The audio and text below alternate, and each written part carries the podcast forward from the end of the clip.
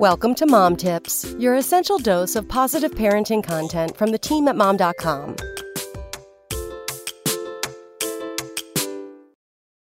Five ways to combat loneliness as a parent. Ironically, after you have a baby, you can feel a sense of extreme loneliness. A parent at home with an infant may find that they go days without talking to someone outside their immediate family. This can cause feelings of isolation since there may be no reason to leave their home. Some even feel friendless or upticks of worry, sadness, stress, and anger. It is important to remember you are not alone. Many moms feel like they're on their own, but that's really not entirely the case. Here are some ways to fight being lonely during this major life transition.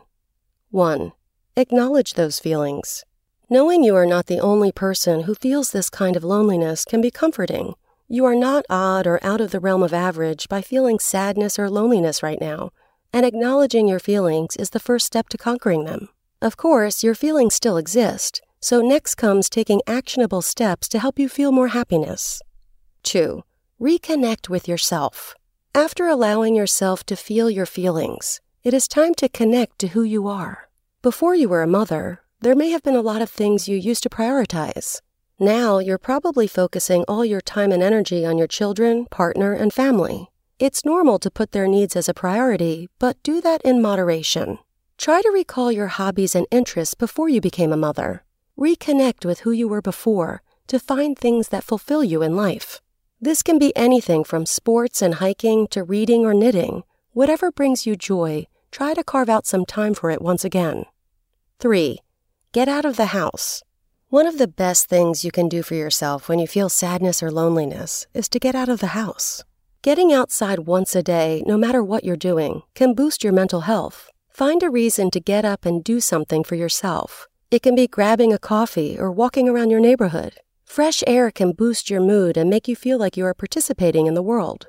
Walking around inside your house all day does not give you the same effect. 4. Make time for self care. This can be one of the more challenging steps when battling loneliness. You may be so used to taking care of others that it almost seems selfish when you take care of yourself. Making sure your needs are met and you are well rested is not selfish. You can dedicate a day to mental health to help yourself feel rejuvenated and well rested. Prioritizing yourself now and then is a way to remember that your own health is just as important as everyone else's in your family. When you feel your best, you can care for your children even better. 5. Find a support group.